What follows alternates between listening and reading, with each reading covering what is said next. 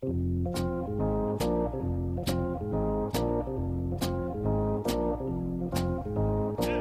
our bodies moving here. A little exercise. We're into that uh, little one minute workout. I'm Ron Aaron along with Carol Zernial. Take 10 follows each of our Caregiver SOS segments. And Dr. Jamie Huysman, who normally joins us, is on special assignment. That's okay. We can play without him. Carol Zernial is here. I'm here. And I want to set up something that I know you've had a lot of experience with uh, in a variety of capacities as someone who works in the senior field. Uh, I have a neighbor. I've talked about uh, his situation. Uh, he's finally uh, put his wife, who's had Alzheimer's for years, into a home. And he was saying to me the other day, uh, we had dropped off a, a, little holiday gift, and he wrote a beautiful card back. Uh, and, and, we gave him a bottle of wine, and he said he's going to save it and open it on January 12th. It's a 12th. It's a special day in his house. And then we ran into him a few days later, and it turns out it's his wedding anniversary. And he was telling my wife he goes to see his wife often twice a day. And he knows she doesn't know him. He does it for himself. And the same thing with the wedding anniversary. He's going to celebrate it, uh, even though, from her standpoint, it, it's meaningless.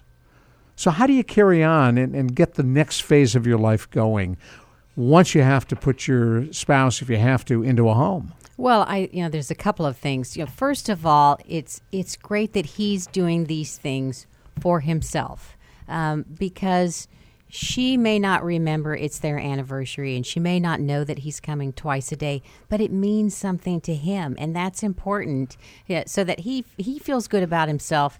He still has a relationship, um, and you know the the brain is such a mystery and we know that alzheimer's destroys the brain and kills all those cells and actually can make your brain look a little bit like swiss cheese. Uh, but we don't you know for those of us that work with people with alzheimer's we are their memory and that's okay for us to carry them. Uh, certainly that's a I, i'm sure his wife if, if she was able to think clearly would would think that was just such a lovely gesture and so much like him that he was honoring their anniversary. I had mentioned, uh, I guess, several months ago that uh, every Saturday he takes her to the beauty shop and gets her hair done, which they always used to do. Uh, and, and, again, he does it for himself. Right, and, and he's taking good care of him, or good care of her, and I think that's really important. The other, you know, the the question that you ask is, how does he move on? I, I think that a lot of us think that when we place someone in a residential care facility that that we're kind of finished being a caregiver or, or and it really it's just a different type of caregiving. So as long as the person is alive uh, even if they're not in a conversant state um, it, it, as long as he's getting something out of it and, and spending time with her gives him something I, I certainly don't think that people who are in a persistent vegetative state, you know, the people that really have no idea what's going on. If if you're going and visiting them and you're not getting anything out of it, do you need to go twice a day? Absolutely not. Um, and so I, if Dr. Jamie were here to, with us, he would absolutely be directing us to a support group. If would you're just not? joining us, he has not passed away. No, no, yeah, he's gone. Yeah, he's, he's only on assignment. if Dr. Jamie, Jamie were, were only here. yeah, so, sorry, Jamie. Yeah, you're still still alive right. and kicking.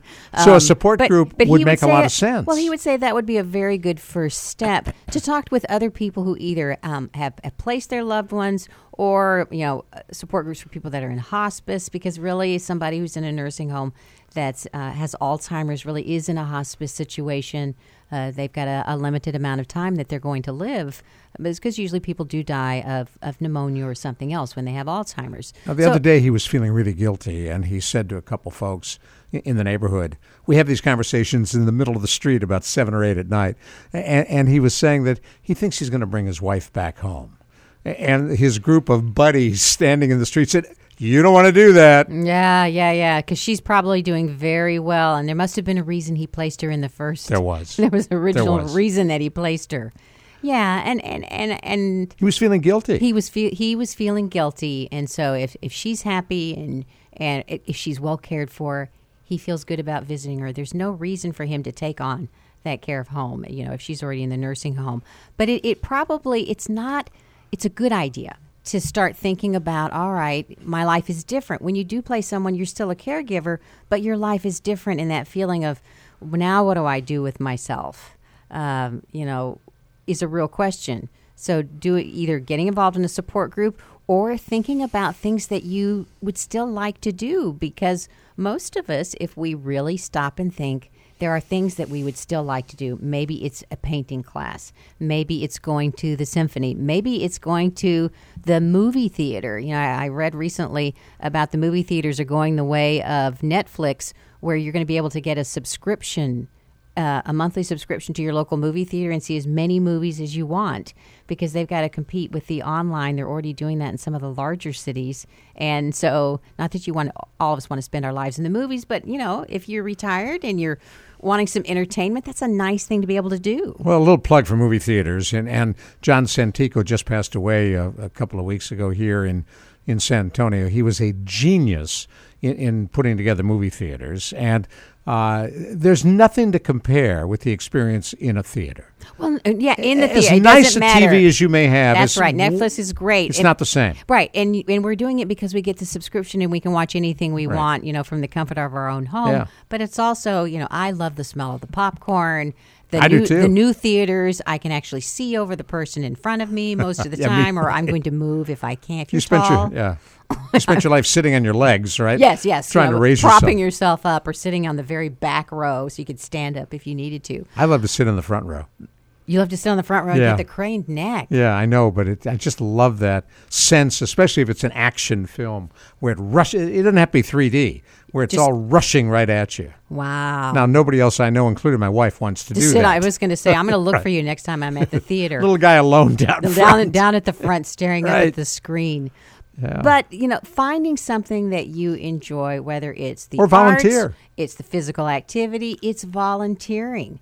You know, maybe uh, getting, you know, giving back. I was listening today on the radio to older people who are going into schools and working with kids who nobody read to them, young students. That the kid they didn't grow up having mom and dad read to them because mom and dad either spoke a different language and were Right. afraid to read to them in their own language. They thought it would hurt them, which is not true. Any kind of reading is good. Um, or just helping p- kids practice their reading that are a little bit behind. So, intergenerational things, if you like kids, or volunteer Meals on Wheels. My grandfather, um, after my grandmother had a stroke and she couldn't get out and about as much, he drove the Meals on Wheels route. Uh, and delivered meals for years. My mother delivered meals for years. Out in Boerne at the Kronkosky Center, uh, there's a guy who I did a film on who's 89 years old who drives a Meals on Wheels route every day, Monday through Friday. And those people that get that meal, they love the meal, And they love him. the meal, and they love they get that little socialization. They're looking forward to visiting with them. So there are a lot of pick me ups in life. I know somebody who um, audited classes in the community college, and a lot of colleges have some sort of a you know a, an allowance for older people that want to come back and audit the classes. Uh, you can check into that. So we, we just have to realize that life ain't over till it's over. Uh, and and if we're caring for someone, it's difficult.